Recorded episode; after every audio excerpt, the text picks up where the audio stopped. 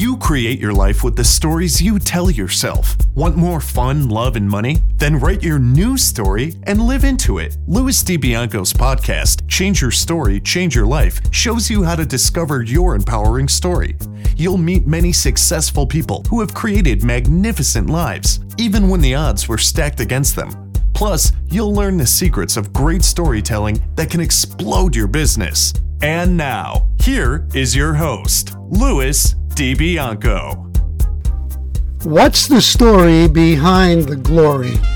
You've probably heard a variation of that question before. Maybe about the life of a famous celebrity, a life that to most of us seems beyond glamorous. We're often dazzled by great success and are surprised when we discover the not so glamorous story behind it. Hey, hello, storytellers, and welcome once again to another episode of Change Your Story, Change Your Life. I'm your host, Louis DiBianco. I'm excited to announce that our sponsor is Audible. They are offering you, our listeners, a free download of one of your favorite audio books. You get to choose from 180,000 titles and you also get a one month free trial of Audible's entire service. Simply go to www.audibletrial.com forward slash story power. That is www.audibletrial.com forward slash story power. For your convenience, you can listen to this podcast on iTunes, Stitcher, Google Play, and TuneIn Radio, as well as the website changeyourstorypodcast.com. Because the theme of the show is Change Your Story, Change Your Life, I've created a free gift for you, my listeners. It is an ebook called Storytelling Secrets for a Rich Life in Business. You can download it immediately at www.changeyourstorypodcast.com. One of the most rewarding things in this podcast for me is my ongoing dialogue with you, my storytellers, my listeners. Let's continue that dialogue. Keep sending your comments about what you're getting from the show and what you'd like to see in it going forward send them to Louis, L O U I S, at changeyourstorypodcast.com. I promise to read every message I receive and to choose some of them to share with you on the show. Prepare to be surprised by today's guest. He runs an eight figure business that has been an Inc. 5000 company for the past three years in a row. He achieved online success in 1996 in Silicon Valley by creating a web traffic and marketing company. He has his own successful podcast, The Tony G Show. In fact, his success dates back to when he was 14 years old, but that's the glory. You'll be fascinated by his story. I'm honored and excited to introduce Tony Grebmeier to the show. Tony, welcome to Change Your Story, Change Your Life. Well, thank you so much for having me on the show today. Hey, man, it's my pleasure, and you sound absolutely great. So let's do the obvious and begin at the beginning. Where were you born? I was born in uh, Santa Cruz, California, 1972. And were you born to a small or a big family, Tony? A small little family. You have um, siblings? So I have a sister who is six years older than me, and I have an adopted brother who is five and a half years older than me. And uh, tell us a little bit about your um, family life. Like, uh, who were your parents? What did they do? Sure. Uh, my mother was uh, and is just a teacher, a mentor, and a coach to me. She was always the entrepreneur in my life uh, who was constantly kind of going after, you know, how she could put food on the table for her family, how she could provide. And um, my dad, on the other side, was an interior designer, producer of the Miss California pageant for 30 years. I lost my dad three years ago to Alzheimer's. Um, somebody who showed me what it was like to run a business. Um, but I also learned a lot of my successes and failures from implementing some of those stat- strategies. So, um, and literally, uh, my sister is one of my best friends. We talk every single day. We weren't like that growing up. We were very like six and a half years apart. We were very disconnected. But today we are very connected because we went through a death together and we're there for each you know day of that as we kind of watched my dad get Alzheimer's and then eventually die. Mm. So now we've been able to team up and we're very big advocates for the Alzheimer's Foundation and we'll be uh, participating in one of the chapter events in uh, Santa Cruz a little bit later in the year, and I'm the MC for the event. So wow. uh, she's the organizer and helps to kind of get a lot of the businesses and sponsorships and everything along with uh, her team, and then I'm coming in to help MC. And what does your sister do, Tony? So my sister was an interior designer full time, and then literally decided because of watching our father go through this this this this disease, she now wants to direct all of her attention and time to really about learning more about care and the facilities in which people go through, and then how we can better advocate for uh, Alzheimer's and dementia, and just spread the word like it's an epidemic. We need to do something about it. You know, we weren't planning to get into this, but I mean, I'm just curious. Do you have any feelings about why it's become an epidemic? Because I know when I was growing up, we didn't hear much about this. No, not at all. It wasn't something you discussed. You just thought it was old age, and there you go. Like that person's old, and so they're going to forget, they're going to fall down, they're going to do those things. That's completely normal. And today, now we have evidence and science, and we can actually look at it and say, you know what that's not normal let's let's go figure that out let's test some memory skills and let's go see what's wrong uh, you know and one of the reasons why i'm so passionate about it is because we got to go through it we got to go through it from a whole different level now i know so many families and people who have gone through it and didn't know how to identify it and today they do have a way of identifying it mm-hmm. so just from a standpoint, it's something now. It's like a blind spot that I start seeing in relationships where I know that the the parents are older or there's grandparents. You can start to see some of the warning signs. And don't put me on the spot on the warning signs. It's it's something that not from a shakes, not from a forget, just like they ask a lot of the same questions over and over again. That's some of the warning signs. Some of the things like "Who are you?" Like those are warning signs. Mm-hmm, People mm-hmm. should begin to know. Like if I walk into a room at the end, my dad didn't know who I was. In the very mm-hmm. beginning, my dad would light up. He'd smile like, hi.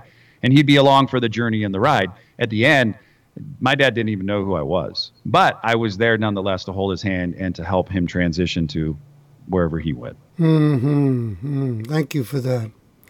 Now, you kind of answered this question, but I'm just curious: was would you consider that one of your parents influenced you more uh, when you were growing up?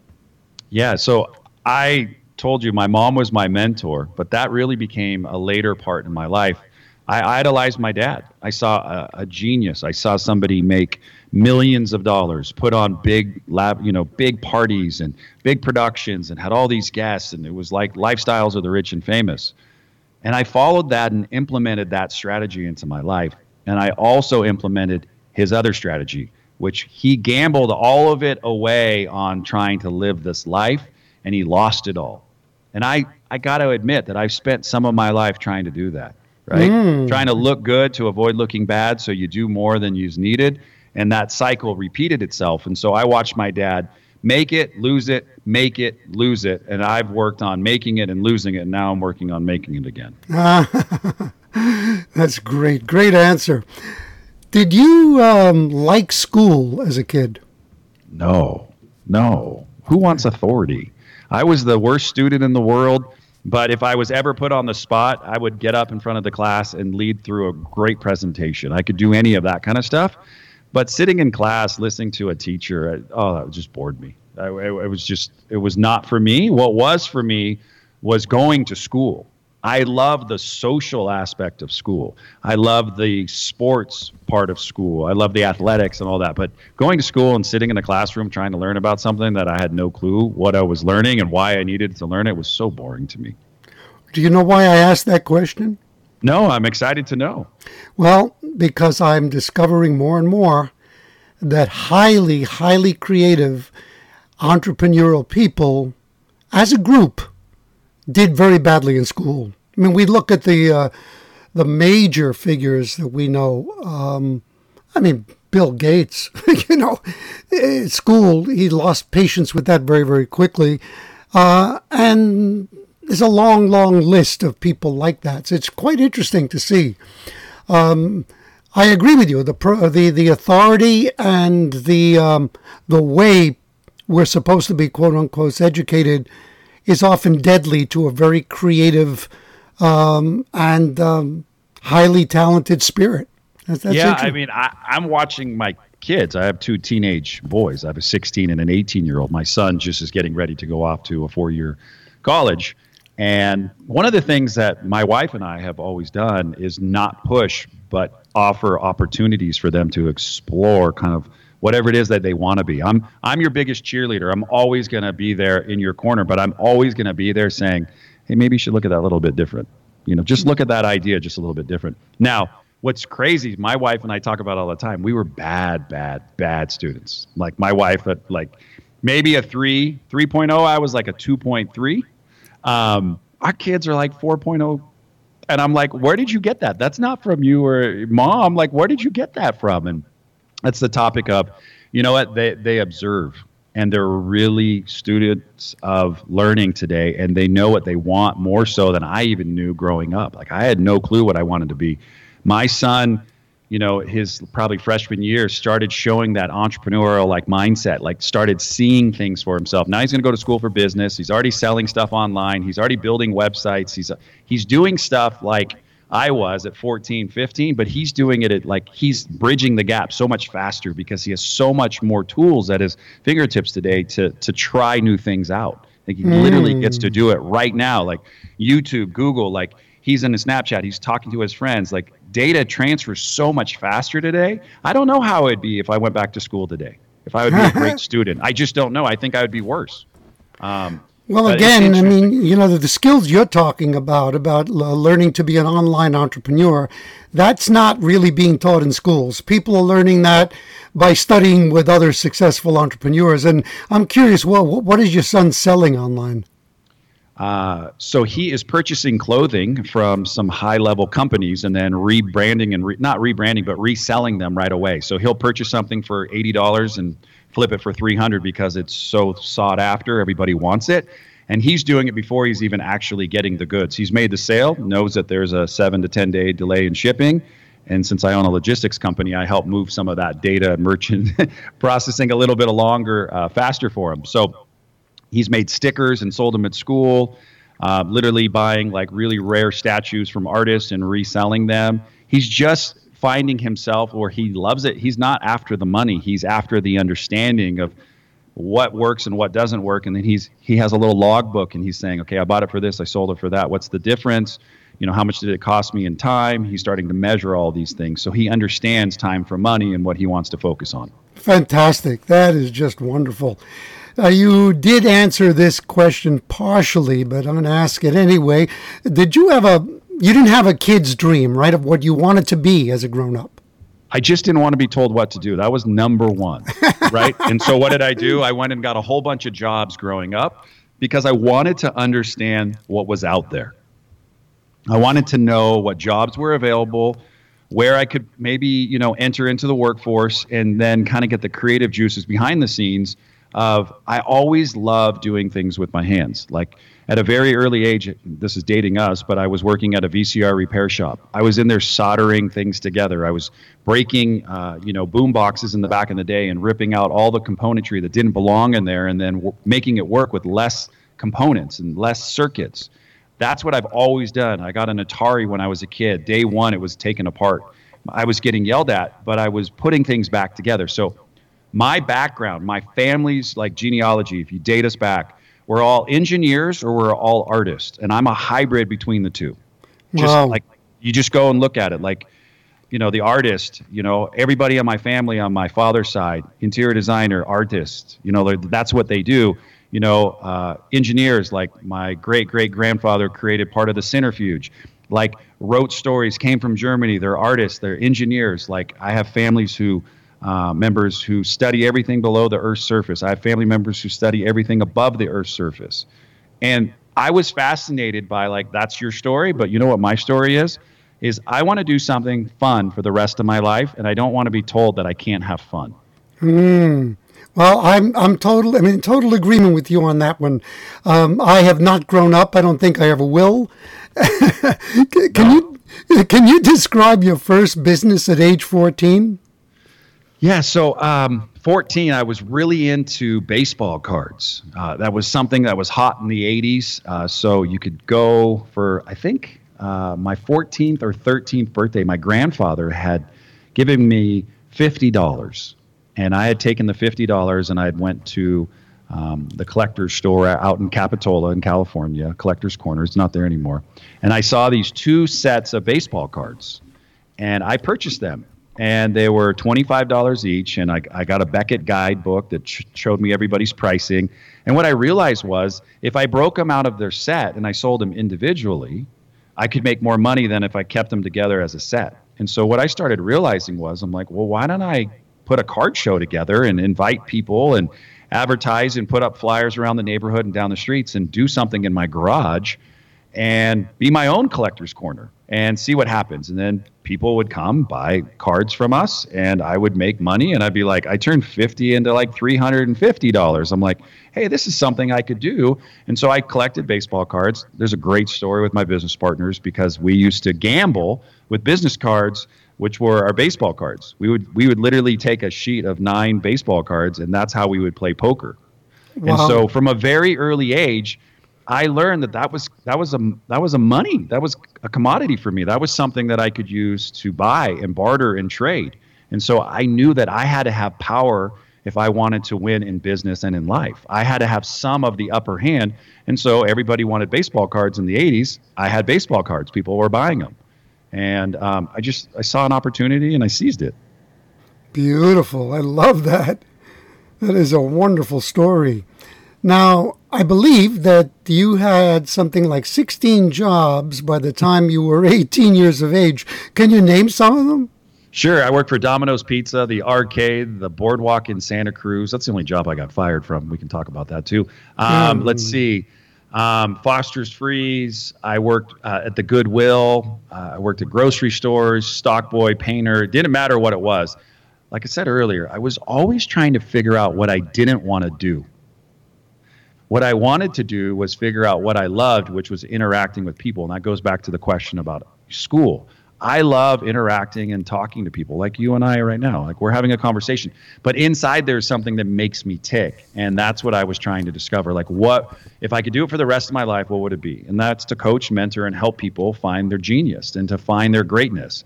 Mm-hmm. And that's what I've been doing all of my life and all of my friendships, all of my relationships. I'm trying to build you up more than I'm building myself up, right? Because I want you to find what I've already found. That's beautiful. And um, that is a formula for great success. Now, I would love to know why you were fired from uh, one of your jobs. so it was the boardwalk in Santa Cruz, California. If you've ever got a chance, it's just a gorgeous place. It's a nice promenade. It's free to walk up and down. And I was working in the little ice cream stand, and uh, four or five teenagers had come to the window and said, You know, I'd like this, I'd like that. And so I started making it. And what you do is you hand it to each customer one at a time. Well, when I turned around to hand the last one to the customer, they were all gone and they'd taken all the ice cream. And I had called on the phone and I said to the security who was watching the cameras, I said, by any chance, did you catch them on camera? And they said, oh, no, the camera was off. I said, well, could you turn it on? And they said, of course, we'll turn the camera on. Sorry about that. And a couple minutes later, my adopted brother comes up to the window and says, hey, how are you? I said, I'm good. Would you like an ice cream? Uh, he goes, Oh, no, no, no, no. I said, No, no, I'll give you one. He goes, No, no, no, you don't have to do that. I'm like, No, it's totally fine. So I make two ice creams. I hand him the two ice creams. He walks away. The phone rings. It's the security saying, Hey, we're coming. We need to talk to you. What did I do? I just fired myself. I just was complaining about people stealing. And then what did I do? I just stole ice cream that wasn't mine and I gave it to somebody. Wow. So I got fired for giving away ice cream. So a little bit of stupidity on my part. I, I, I basically tattletaled on myself um, the hardest part wasn't getting fired. The hardest part was going home and telling my mom um, that I had failed, that I, I learned a valuable lesson. I still remember coming home and you know talking to her when you know she was in her bedroom and I'd gotten you know home at, like after I rode the bus and said you know I made a mistake and that was the beginning of some very valuable lessons for me. Hmm.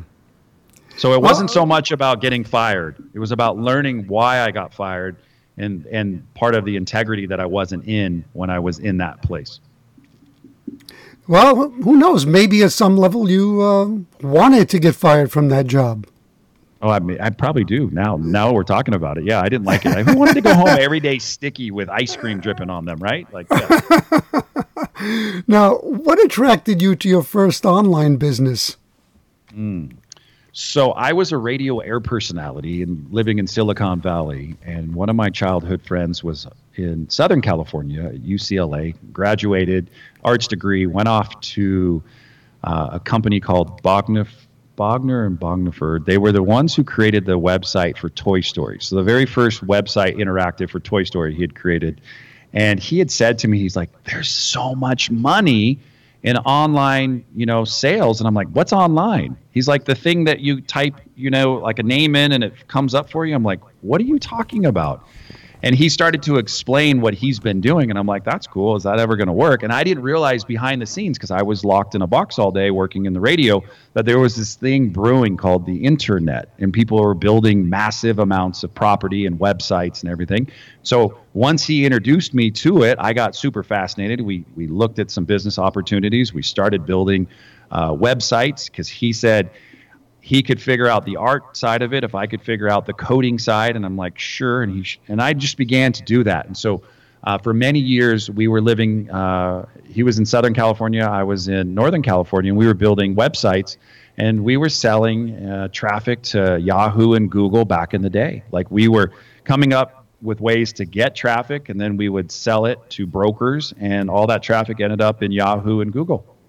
What was one of your main traffic secrets I think one of the main traffic secrets has always been was search engine optimization. We were doing it before anybody. We knew that we could get eyeballs by just the way that you could title a page, the way that you could feed the page with keywords. Like not everybody was doing that. And while I was working there, I ended up getting out of radio in 1999, 2000, and I went to work for a company that had fiber connection in Silicon Valley and was placing fiber all over the place and I went to learn and I watched like WebMD first come on the internet, Akamai, which is like a big traffic uh, company. I watched all these companies flip on for the very first time, and I got really fascinated by like how it all worked. Right. Once again, it was all connection for me, just like relationships are all connection. So I be I started being fascinated by all of this technology. I'd been taking apart computers all my life, so it was like the evolution of Tony growing, which was seeing the next steps, which was what is online really going to be? What could online be? And it was, you know, in the infinite stages in 2000 was it was basic. Today it's very complex, but still very straightforward, which is have a property, talk about it, get people to visit, sell something, share something, and have a community behind it, and you'll be very successful in business and in life. Mm-hmm. And so that's hmm. all I've been able to do all my life is take the same principles, just adapt. And, and I think that's an important piece for anybody listening today or just in life. If you don't become adaptable, you'll be an afterthought. If you become adaptable, you'll adjust and you'll see, and they'll keep new opportunities will keep showing up for you. You know, like I don't want to be stagnant. I want to be growing. And that's what I've been able to do over 20 years online.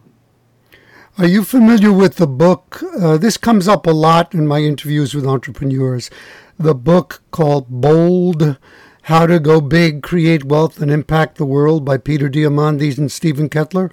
No, I haven't heard that. I think you will absolutely love it. It's a visionary book. And when you mentioned being adaptable, this book really drives that home in this age of digital technology.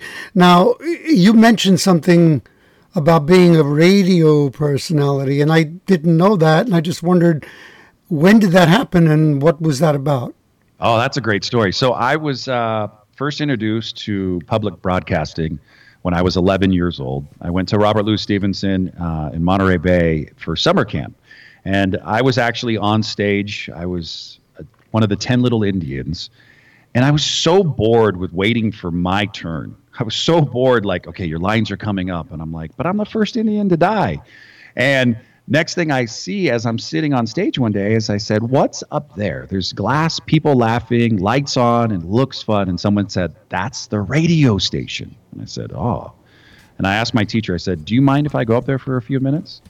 Other than a performance that I had to do later uh, in that summer program, I never went back. I fell in love with music already was something very big in my life, but I fell in love with I could create theater of the mind. And I fell I, I just in the moment I loved it. So 11, 12 and 13, 13 FCC license. Uh, forgot about it after a couple years, but then I started listening to more hip hop music when I was growing up. And there was a local radio station in uh, Salinas, Monterey Bay, 102.5 KDON and I used to call in to be a guest DJ. One night they called me asking me to be a guest DJ. Mm. And next hmm. thing I knew, I was on to something because if you're calling me, you like either A, my voice, how I do it, something was like popping for me. I was like, oh, this is could be cool. Now, anybody knows anybody who's been in the radio industry, there's not a lot of money. And if there are, you're Howard Stern, you're a big name, you're, you're doing it. It's not something that's as glamorous as, you know, Wolfgang. It's it's not something that is glamorous anymore. Not Ryan Seacrest. So I said fine. Did radio uh, like that for a while. They would call me and I'd do their like top eight at eight, and I could rattle off all the songs. And then I just went back to being a kid, high school, and those calls kind of died down because I wasn't available as much anymore. And then I went off to college, and once again, it was very similar. I was going to a class past this booth, and I said, hey, uh, what is this? And they said, oh, this is our radio station. I said, um, can I sign up? And they said, oh, you have to take all these prerequisites. I'm like, to what? To talk on the radio? And they're like, yeah. And I'm like, no, give me a shot. You give me a shot. I will blow the socks off of anybody. Just give me a shot. And so they gave me a shot. I ended up getting three three different radio shows. I was country Bob, reggae Bob, and rock Bob on a college station. And I used to do different voices for each one. And one day in the studio, uh, I received a phone call from a local radio station, and they said, Hey, we are looking for somebody to come and be an intern to push buttons for Bob Kingsley's American Country Countdown. Uh, would you be interested? And I said, Yeah. And so, once again, it wasn't an opportunity to talk, it was an opportunity to show somebody that I had the ability to adapt and to step into something which was a new role. I took that, and I was in radio for about nine years total. Um, once my son was born and I had the ability in Silicon Valley to now be my own boss, I saw what the opportunity was on the internet. I've never looked back. And that's what also led me to launching my podcast show was the ability to adapt and say, "Hey, business is awesome. I love it." But I still have this gift to talk to people. And what a great what a great platform is to take the two of the things that I love the most uh, when you talk about business is the community and the connections and merge them into a podcast. And just like you, you know, interviewing inspiring entrepreneurs, business owners, solopreneurs who are on a journey and have a story to share. And I just created a platform for those stories to be told. Beautiful. And you began your radio career when you were 13? Yeah, 11 years old, actually. 11, my, my 11. Wow. Yeah, my first uh, record I ever played was uh, Dead or Alive, You Spin Me Round Round. And, ah just great music, great times. You know, I was a young kid. I could only imagine what my voice sounded like then, right? Well, but you are listening to KSBB. This is Pebble Beach. Like I could just imagine like what it was like then, and I know what my voice sounds like today. And so it's that's part of you know just growing up and having fun doing something that you're passionate about. Wow, that is just beautiful. You know, you did voice. You said that. Oh, have you ever done any any uh, voiceover work, like as a as a voiceover artist? I have nothing like on a major scale. I do a lot of stuff for friends who have podcast shows, but I did run a company uh, in Silicon Valley called Big G Productions. I took my, you know, all my friends called me Big G because I was a lot taller than everybody else. and uh, yeah, I did some stuff in production. My my favorite thing is is just give me a script, tell me what you want, let me go into the studio. I still edit. I still know how to cut up a reel to reel. I still know how to do all the things that I learned in the digital in the non-digital age. Now I can do it on the digital age of you know having a program on my Mac, slicing everything together. And I love sound, so I'm very into the engineering part of it. And I think that's the hybrid model that we were talking about, right? Very much the artist, very much the engineer, and finding the, the two balances in the middle and, and just being a hybrid. Hmm. Now, what demons were you fighting or, or were fighting your efforts at success? Mm. So I'm an alcoholic. So number one, um, it's just easy for me to talk about today because it's very much a part of who I am and my story. Um, I've had a problem with substances and I have an addictive personality. So growing up, I was always chasing something, right? Didn't matter if it was money, if it was a drug, if it was a relationship. I was always chasing, and I think at the end it was success, right? I've always wanted to be successful. So addictions can be a good thing and a bad thing. For me, um, I really got tied up in my senior year in high school, even being an all American athlete, still drinking every day at lunchtime with friends, got caught up into some bad drugs. Never been arrested, been on the doorstep a couple times. Um, and those demons I battled all my life. I've been sober coming up on nine years. Um, and I had to give up a lot to, to change my life. Um, you know, you talk, you know, change your story, change your life. You know, um, I changed my behaviors and I changed my life. Well, that's how you change your story. I mean, it has to begin with the thought. Um, T. Harv Eker, I love, you know, teaches a principle that sounds really, really simple. It's simple, but it's not easy. And it's called TFAR thoughts lead to feelings, lead to actions, lead to results. And um, that's what you did. But you know, it was interesting. You said you're always chasing something, but what about could it be that you were, because of your nature, you're driven very much by a sense of uh, variety that, that Anthony Robbins talks about? So that's like a sense you need adventure. If you get bored easily, it would make sense that when everything around you was not that exciting, that you went to substances. Yeah, I think I went to substances because not only did I love the way that they made me feel, but I felt like I could be more creative. Like I used to spend a lot of times uh, in the evening, like LSD was something that I enjoyed doing in college. Um, I would spend a lot of time writing. You know, a lot of people would be tripping out. I'd be sitting in my room with pieces of paper, just writing, just mm. expanding my mind, but also just putting as much stuff as I can down on paper. I've always been driven more so than most people around me. Now, not necessarily saying I'm better than anybody, but I've always been driven that I know without a shadow of a doubt it's possible. At our company, we have, I have two other business partners. We all grew up in the same neighborhood, in that same little town that I grew up in. We all grew up in that neighborhood, went all to the same schools, known them all my life. My sister changed one of one of my business partners' diapers. I mean, that's that's how well I know these guys. But we're all very, very different. One's a finance guy, one's an artist, and then I'm the hybrid in between which is I'm the salesman, right? I've been doing it all my life, and I've always found a way to adapt. And we all have an innate skill that we're so good at.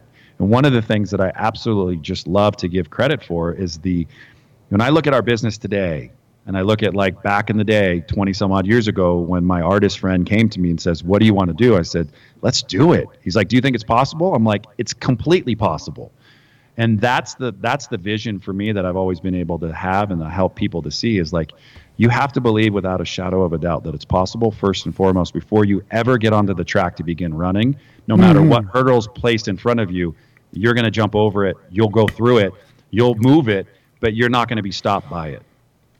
Are you familiar with Les Brown?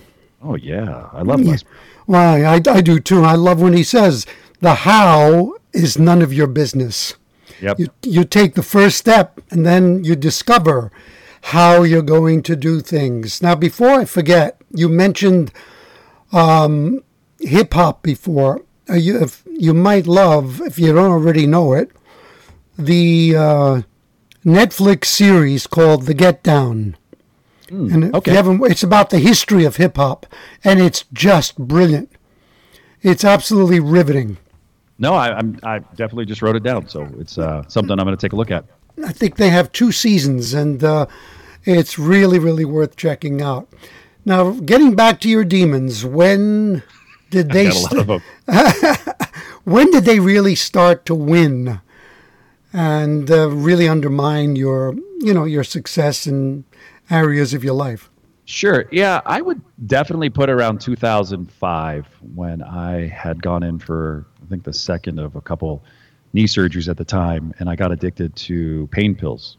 And you know, you hear the story a lot, right? You hear pain pills take a lot of people out, and they have a lot of dark days. I had dark months turned into dark years, turned into asking my wife for a, a divorce, moving out, living down the street, um, going through just a lot of kind of ups and downs. It was all me. Like I look back at like my life and I look at all the opportunities that I've had and how many I have just pissed off and pissed away. And um, my my wife in 2008, after being gone for a period of time, um, you know, said to me, "You know what? I can't do this anymore. I gotta let you go." And she said, "She's like, I just I don't love you. I love you, but I don't love you anymore." Um, and she did it for m- her sanity. She did it to save me. And at the end, I went upstairs after that conversation, living in my apartment, and I attempted suicide.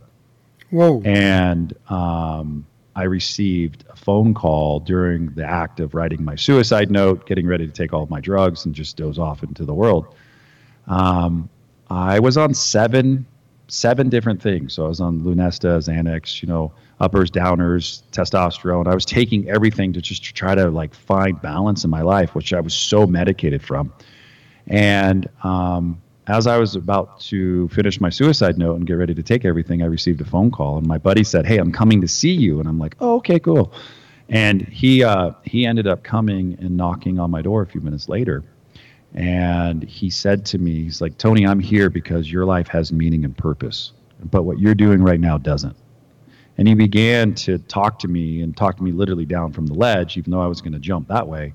He just got me to just calm down for a moment. And he, he painted a picture for me, which is still very crystal clear for me today.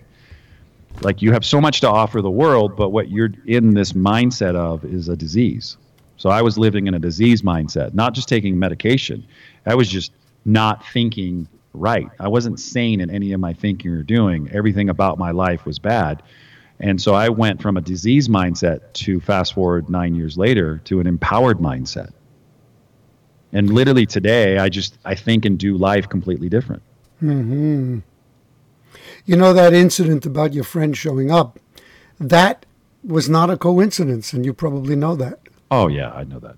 hmm Interestingly enough, if we put that into a film script, the audience would say, "Ah, that's that's contrived," you know. But it's life can be like that. Now, what was your self-talk like during your dark time? Uh, you know, it's interesting you bring this up. I was just talking to uh, one of the coaches that I work with. We were talking about it today, which is those conversations. Like, I'm not good enough. That's that's some self-talk. However, it was so bad. I was almost a million dollars in debt at the time, and the conversation was, no one will give me credit. I'm worthless. Why would anybody ever invest in me? I can't afford the life that I've put myself into. It's probably easier for me just to say goodbye even if I don't get to say goodbye, it's just easier for me to leave the mess for somebody else. And that was part of the realization once my friend came over is like, I'm just going to leave a mess for somebody else. And I hate cleaning up messes. And so that began the, that first step for me, which was to take personal responsibility for the mess that I've gotten into. Didn't mean I was going to save my marriage. It meant I was going to save myself and begin to work myself through a series of ups and downs and know that I was going to have them again and again and again. But if I changed one thing, right, we talked about behavior, thoughts, and things, and everything began to change for me, which is I began to get honest with my feelings. And for the first time in my life, I was able to express them. I was able to share them authentically. I was able to say, hey, look, you know, I had some really dark demons growing up, some things that happened to me, you know, um, and all of a sudden I was able to make some changes by taking personal responsibility for my past. No one else. No one was holding a gun to my head. No more no more lies. Like what was missing in my life was ownership. I was a free spirit. I was bouncing like a pogo stick off of everyone and everything instead of being 100% forthright in everything that i began to do. And that literally began to change my life. Now it's not easy to go from making up stories and lying to all of a sudden getting honest that's not something you just do in one day you you have to but people don't begin to believe you day one day two day three so everybody needs to see that. It just takes time. And so the old saying, time takes time, that's what I had to begin, which was say, today I'm going to go out and live the best life possible, which is being honest, open, and I'm going to be willing to grow. And that's in the book that I, I read on a daily basis is the how. You know, it's, you know, honesty, open mindedness, and willingness. Those are the things that you have to have to begin to grow and to change. And so that's literally the things that began to change my life. Wow. Now, you you you mentioned the book. Are you talking? Which book are you talking? It's about? a twelve step book. The, the book that I you know I go to a twelve step program. So Okay. uh, our, our our curriculum is you know uh, Alcoholics Anonymous book, and that is something that it's like it's just a teaching manual for me to realize like when I read it, it's like talking to myself. I identify with a specific chapter or a word, and I'm like, you know what? There's growth opportunities in everything we do. So why am I always looking at everything as a negative? Why don't I begin to look at everything as a lesson, and that will shift me into pos- you know um, positivity, and that'll get me away from the disease mindset and put me back in the empowered mindset. You know, you made me think again of uh, Les Brown when he says, "There are no bad days. There are just good days, and there are learning days." Oh yeah, yeah. I, I, I listen to Les a lot. The the one thing like so my my son who is 18 getting ready to go to college on August 14th, um, two years ago, so the 16 uh, 2016, he was diagnosed with type 1 diabetes at age 16. I went to bed in the room while we were waiting for the doctors to kind of give us more of a diagnosis and what we were into. Um, I, I went to sleep listening to Les Brown, and I woke up listening to Les Brown. So very big, very inspirational. Somebody who is just oozes positivity, but also shows you how to do it. Oh yeah, oh yeah, and he is absolutely wonderful. Was there one pivotal event that led to your recovery? Yeah, I think the the most important deal was 1098 was the date that I tried to commit suicide and I didn't.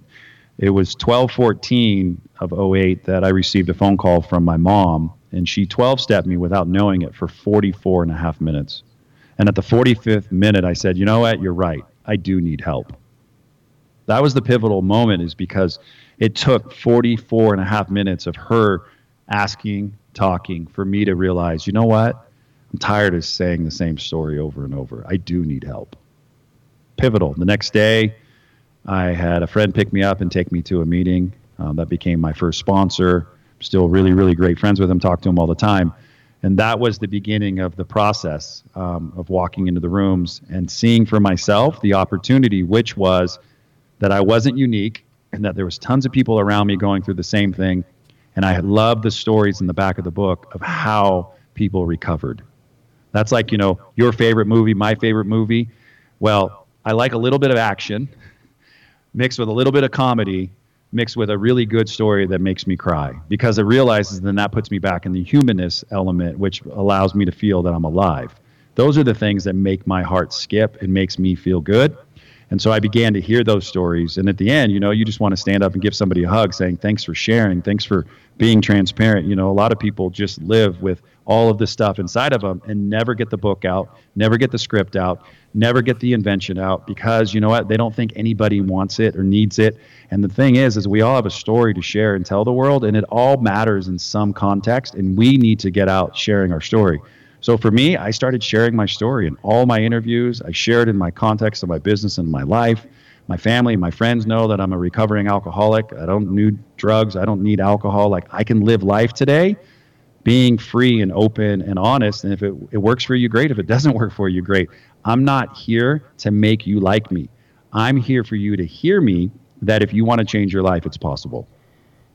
Beautiful, and I can hear it. I can hear the passion and um, the decision behind that in your voice. It's very, very strong. Once you decided to clean up, what obstacles did you still have to overcome? Repair my marriage, repair my uh, relationships with my kids, um, repair my business partners relationship, repair some friendships, um, lifelong of you know making amends to the people that I hurt. Um, also, um, you know, our business, the debt that I created, all of the chaos, you know, everything began to, um, you know, I looked at it like at first, like, oh my gosh, it's so vast. It's like a body of water. You can't see any ends.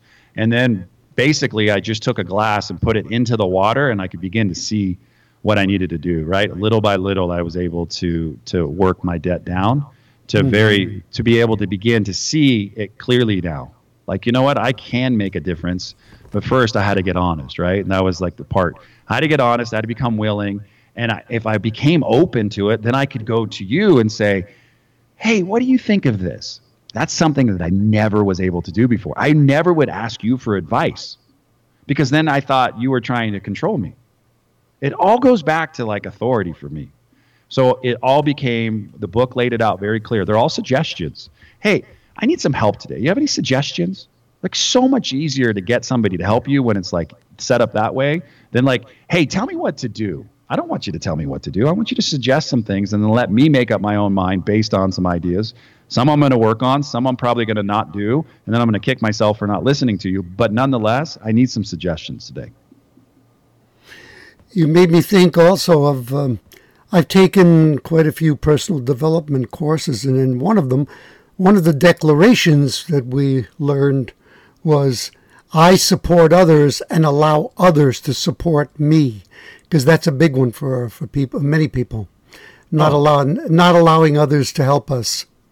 Yeah. Yeah and i think part of that right is goes back to that childhood thing right? Like when I was in a classroom and a teacher was telling me, she was basically saying, like, if you don't do this, you don't graduate. If I don't graduate, then I'm not going to succeed. Like, she began to paint a picture for me in the very beginning, like early days. And my mom kept me back in second grade. Um, so it's been interesting as like I I grew up. Um, I didn't talk until I was four years old. So it, everything lines up well for me. Um, no ADHD, no ADD, not autistic, none of that. Just slower learning development growing up because I think so much of what was already going on and spinning in my head were all these ideas from a very early age. Hmm. Right? Mo- most kids don't rip apart new toys that their parents give them. They don't want a beating. They don't want to get whooped. And I was always like, well, let me just look into it. Like I've always been in like I wanted to be an archaeologist. That was like my dream kind of like job or like idea. And still to this day, it's something that I'm going to do in retirement is I want to go be an archaeologist. I want to dig up the past because the past holds all the secrets to today. Like all the things that happened in the past, they're all around us. So I travel a lot. My wife and I have been to Italy, uh, I think four or five times. We're planning on retiring uh, to Italy eventually, but start living there uh, in 2019. And part of it is because I love that you can walk down the street in Rome. You can do this in Barcelona. You can do this in pretty much any country in Europe, and you can walk down and you can see old mixed with new. And I love that. There's something fascinating about, you know, seeing the Coliseum, turning to your left and walking into Starbucks or Hertz rental car and driving away. Like there's just something fascinating about that to me. Absolutely. Now, do you think that most successful people win their success through battle? Oh, yeah. I mean, unless you give me a lottery ticket with a million dollars, I'm not going to learn anything right? Mm. I'm going to learn through ups and downs. Because of the partnership we have here at Ship Offers, because of the way that we've been able to build a brand, 16 years going, 36 uh, team members working together to help the common good of our company to spread our message. Um, we've had so many pivots. I don't think anything is a failure. I think they're all pivots. They're all adjustments. They're all tweaks. They're all opportunities. They're all growth waiting to happen. And what you have to do is step into your genius and give up your right to be right and say, hey, you know what? What am I willing to, to learn today? So we come to work every day with like a mindset of like, let's go out and learn. Let's go out and figure out like how to get a better ship to, to sail, like how to how to streamline some of the problems we face, and, and do that through conversations. I, I spent well over a hundred thousand dollars last year in personal development, coaching, and mindset, and uh, you know definitely development practices to help myself get better so I can come show up every single day and be on point with my partners. And they're doing the same in their their business and in their life, and that helps us to win better together. Tony, is there a favorite uh, personal development uh, thought leader that you um, are drawn to? Uh, you know, I'm in a couple different masterminds. One, I love Joe Polish, uh, Genius Network. I, I mm-hmm. love what he's doing, and I love the fact that you know I can identify with his story. So I get some of that story too, you know, his recovery story. I also identify how he, you know, saw and built a brand, turned it into a giant network and a mastermind. But at the end of the day, he's out to help people. And I think that's so fascinating for me. Um, I definitely have a lot of like people that I, I love. Like one of my coaches is Sean Stephenson. Um, so I've spent a lot of time. If you've never looked up Sean Stephenson, a three foot tall giant in a wheelchair, who says he's in a container, just like you, just like me. Don't look at him any different. Um, and he wants to rid the world of insecurity. And that to me is fascinating. Um, and so those are the types of people that I want to be around who are constantly challenging me to become more. Beautiful. That's a very, very inspiring what you just shared. You mentioned this dream to be an archaeologist. When did that occur to you? Because you said earlier you didn't have a childhood dream. Um, around 13, 14, I was always digging. I was I've always been digging into something, right? Technology, I was always digging in to try to figure out how it worked. And as I've gotten older, you know, I think any kid who grew up in the 70s and 80s liked movies such as Star Wars, loved like Indiana Jones. I've always been somebody like that. I sat with my dad watching a lot of old movies growing up as well, and I was always fascinating with the uncovering of truth. Not necessarily my truth. I didn't get to uncover some of that for later in life, but the real truth was, man, all these secrets, they they got to be told somehow. And so that's why I love digging up things today. Um, I love digging around my yard as a kid, you know, digging up earth and seeing different layers of rock formation, seeing the different levels of the water table and how things look. So I've always been fascinated by that kind of stuff. I've got a good movie for you if you haven't already seen it. It's an older one. It's called The Music Box with Jessica Lange and that wonderful, uh, I think, German actor Armin Mueller-Stahl. All right. I, oh, man. It it's fa- you. You want to talk about uncovering the truth? That whole film is about that and it's uh, it's quite gripping. Would you change anything in your past experience if you could, and if so, why? That's a really good question. Um, yeah, I think I would. I would change one thing, just being more honest in the beginning and not wait so long to get into that kind of like honesty component in my life. Um, and I would do it first in my marriage. I would do it first in my partnerships. I would do it first kind of with my friendships. So I, yeah, I definitely would make that change. Mm-hmm. And talk about the current success now of, of, this company you have, Ship Offers. Yeah, I mean, Ship Offers, uh, something that we are certainly so proud of. Uh, you know, three little kids from Santa Cruz uh, started a business in 2001 with $5,000. It didn't come from me. And uh, somebody bought in, and we bought furniture and, you know, built this thing into a business today that you know four years ago had nine employees and now there's 36 team members. Um, two employees team members have been with us 16 17 years through our entire journey. They've made the transition from pittsburgh made the transition from california. We're in um, we're in colorado now and our business is thriving because i think we honed in on our mission. We know who we serve today. We know where those customers live we know that we provide a great service and a product. Uh, we've figured out our core mission and our values. We've been able to really help people here create a life for themselves in a position that they feel is best suited for them. And I and I literally every single person that I work with and, and have on my team, I tell them at the end of the day, I'm here to be a stepping stone for where you want to go. So I, I treat people the way I'd want to be treated. I'm not here to to tell you that you work for me we work together and we have a common goal, which is to help at the end of the day to get packages shipped out well over 40,000 times a week to customers all around the world in 43 different countries. Um, and so I'm proud of our business. We're waiting for the envelope to come soon to allow us the details on, uh, you know, getting a spot for four years in a row consecutively on the Inc. 5000 of privately held companies. So we're proud of our accomplishments. But at the end of the day, I'm proud of the people that are working here because they're working also on their dreams at the same time because that's what I, I create and I ask for you when you're here. So I don't want you just to come help me on my dreams. I want to help you on your dreams. that, that is beautiful. Now, could you describe in de- a little more detail exactly what your company does? You mentioned shipping packages, but sure, you um, paint a, a, more vivid sure. picture. Yeah, in 2000, 2001, 2002, we created offers. Those are like offers that you would see online today where you see a supplement being advertised, marketing behind it, and you would enter your information. Maybe you got a free trial, maybe you paid full retail price, and a package would show up on your doorstep a couple days later. That's what we used to do in the beginning of our business. We were the advertiser, the fulfillment company. We did all of that. And then around 2000, 2003, 2004, we shifted and said, let's leave the, let's go and try to sell people. Instead, let's try to help people.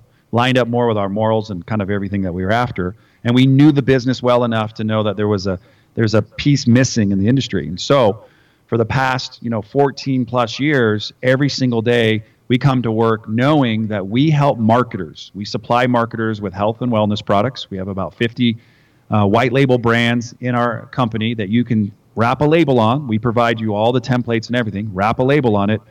You do the graphics, or we create the graphics for you. We take that, put it in a box, and ship it to your customer. And then at the end of the week, we send you an invoice. So we don't need money up front. And what that does for a marketer is it's created leverage for them because instead of trying to see if a product's going to sell and they have to go buy tens of thousands of bottles because that's what a lot of the labs require you get to use our inventory with your label sending it to your customers and you get a test on the go seeing what works and doesn't work and then we work with you once you found kind of like the threshold to scale we help you then create a platform uh, to really supply, uh, support your growth and so we help marketers to basically thrive without taking all their money out of their bank keeping it where it needs to be in advertising, knowing we provide an excellent service. We do all the fulfillment, all the labeling, all the customer support that you need us to do, and we just really partner with you on your mission. That is wonderful. I, I love it. It sounds, it's a, a very fresh and inspiring approach. Are you familiar with a, uh, does this name ring a bell? John Crestani? No, not at all. Okay. I ask because he, um, he is a marketer who markets um, supplements through a, a, network called Nutrist. Nutrist. Mm-hmm. What is the why that lights your fire every day? Oh, okay. I can speak all day on this. So um, I'm going to take it back just for a second. So through my transition and kind of growing into the person I am today, this quote very early on literally inspired me to dig deeper into it, which was Gandhi's quote, you know, be the change you wish to see in this world. Right? And so I really have spent a lot of time saying, what does that mean? Right? I didn't get out of bed today to see my wife, see my kids, to have this call with you, to come into the office. I didn't do any of that today. That's something that I get to do today.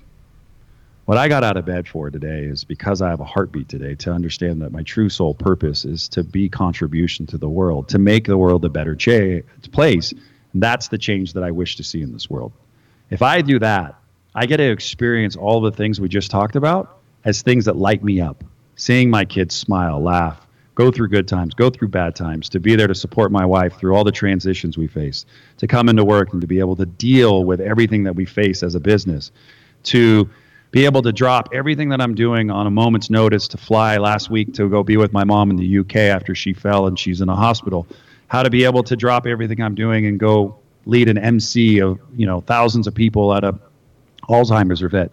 All of that is because I woke up to the possibility for myself, which is I get the opportunity now that I'm awake. I'm 100% aware of my surroundings and what my soul's purpose is, is to offer contribution to the world. I didn't know that before. I didn't have a why. I didn't have anything that was inspiring in my life other than I had things. And those things come and go. But now that I know what I'm all about, my relationships are so much better. They're more on point. My wife and I have a coming up on 19 years of marriage after being separated for almost 3 of those years. Most stories end when they get separated. Ours worked through all of the the crap that I put her through to build a relationship today that's inspiring to others. That's what I'm told. People say, hey, look, I look at what you've been through and how you guys are still together. That's inspiring. But that's contribution. And that all goes back to why I got out of bed today. Right? I get a benefit of being with you, but the contribution for me is to be on 100% point with my myself and to be honest and open and being willing today to do things that are uncomfortable because in the uncomfortableness is where I found myself. That is a wonderful answer, and I am so glad that I decided to ask you that question. Where do you see yourself in five years, Tony? Mm, great. I love it. Five years. Uh, I will be living six months out of the year in in uh, Italy. My wife and I are working every single day on acquiring a piece of property along the Amalfi coast uh, in Positano, near Sorrento and Salerno. Um, that's something, and Praiano, that's something that we're really passionate about. Um, I see my kids living their dreams, and we want to be able to support them. Eventually, they'll get married, hopefully, sometime down the road. Um, have kids if that's what they choose, and we just want to be able to support them. I can do my business from anywhere. I've created that for myself, which is give me a cell phone, give me the opportunity, I'll travel anywhere, and I love that. And just being flexible, living the world and going and spending time with my wife's family and seeing my family and not being tied down to a zip code, but being free to go and go anywhere and uh, you know keep doing podcasts, keep doing mind uh, you know masterminds and groups and and doing all that from anywhere. I don't have to be tied down to a zip code in Colorado. Absolutely not. You are a person of the 21st century. What is your favorite book? I have two. Is that all right? Yeah. So first and foremost, I gotta. I always say, you know, credit to the program that's really helped me to kind of change my mindset. So AA's book, um, it's always been helpful. Even if you don't have a problem with drinking, you may have a problem with thinking, and you can just replace alcohol with whatever it is that you're dealing with in life. It's a really fascinating book. Number well, two. Well, what's it called? What's the name of it? The it's the it's the big book of Alcoholics Anonymous. Okay. And you can and you can get it anywhere. I mean, it's available at all major bookstores. Um, then also, uh, I love Charles Duhigg. Um, the the you know the the power of habit. You know why we do what we do in business and life. Those are great little books that you can flip. You know, I have the Wayne Dyers, the Les Browns, the Zig Ziglar, the Jim Rohns. I have the Richard Branson, the Tony Robbins, the Gary Vee. But at the end of the day, I'm all about habits. I'm trying to always work on better habits. And so by identifying them and keeping keen of like, ooh, old behavior creeping in again, habits are something that I coach on and I teach on. So I'm always in the book. And what I found too is so many people need something new to read. What they need to do is reread what was so impactful and keep looking and diving deeper. I've read the big book of Alcoholics Anonymous probably well over 100 different times over, you know, 8 plus years into the program. Most people don't read that many books in a lifetime. No. So I get really good at like reading because every time you read, and this is a this is a tool that I've done. You can pick up any of my uh, books you'll see that I highlight in what I got out of that little paragraph, that little that little sentence, and how I could take that one little thing today and apply it to my life. And that one little thought will go with me as I go about my day. How do you spell his name? Charles what? Charles Duhigg. I think it's D. I'm so bad. I really I couldn't tell you. So. It's uh, called the po- the power of habit. Yep. Okay, I'll find it absolutely. How about a favorite quote? Favorite quote. Yeah, so we were we were talking a little bit earlier. It'd still be the change you wish to see in this world. It's if it's from that standpoint, yes, it's it's that Gandhi quote. But my quote was really still what I, I help people all the time. If you can change your behaviors, you can change your life. Hey, now you now you're plugging my show. Any final thoughts for our storytellers, Tony? Yeah, keep telling your story keep sharing your light with the world. There's so much darkness, so much despair. And in the moment of all of that is hope. And if we keep doing what we know that we are created to do, uh, we weren't created to be alone. We were created to share, we were created to help. And if we spend more of our time um, looking at the world as something that we don't need to compare it against, we don't need to compare ourselves with anybody we need to have compassion. This world that we live in right now has a lot of darkness. And if you continuously shine your light bright and you do all the things that are wise and all the things that are so helpful for the people in your just immediate community, your friends, your family, and you're the bright spot. You're the one that, that is always optimistic and always appreciative and always grateful. That's a ripple effect. That's the boulder that I ask everybody to drop today. It doesn't have to be very big, but drop like you have to be perfect and make progress and watch how everything around you begins to affect everything around you. And that's the ripple that I'm after today. So drop whatever it is that you're holding from thinking that you have to be a certain way to dropping it where you can make literally a ripple effect and you can bring change to the world around you. And just watch. And it takes time. And it's something that I push passionately with people all the time. You have so much inside of you. There is so much greatness What's stopping you from achieving everything you've ever imagined and dreamed? And it's the one thing it's the mind. Our mind needs to be quieted. We need to get to a place where we can breathe, where we can feel our heart, where we can just feel our pulse. When we do that, tells me everything's going to be okay. I'm alive. And then I can begin to strategize and ask my network and my friends around me, you know what? What does the world really offer me? Well, what do you offer the world? And once you can figure out what you offer the world, I watch the world around you begin to change. Tony, you have definitely enriched my day today, and I know that you've enriched the listeners of our Storytellers Day as well. Thank you so much for giving the way you have. Well, I, I can't thank you enough, Louis. It's um, from the very first time we got connected till now. Um, you're just masterful at what you do. It's such an honor to be on your show, and I, I, hope that I was able to resonate well with your audience today. And you know, I, I woke up to be contribution, and that's what I hope I was able to give today on your show. You over delivered, my friend. Thank you so much. Thank you again, storytellers, for spending time with us today. I'm going to guess that you're feeling as good and as enriched as I'm feeling right now from Tony's authenticity, his clarity, his compassion, and his passion. Pay this forward. Let people know that they can experience this on iTunes, Stitcher, Google Play, TuneIn Radio, and at the website changeyourstorypodcast.com. And remember, at the website, you all can take advantage of a book that I've created for you, a downloadable free ebook called Storytelling Secrets for a Rich Life and Business. Tony also shared inspiring books that have changed and impacted his life.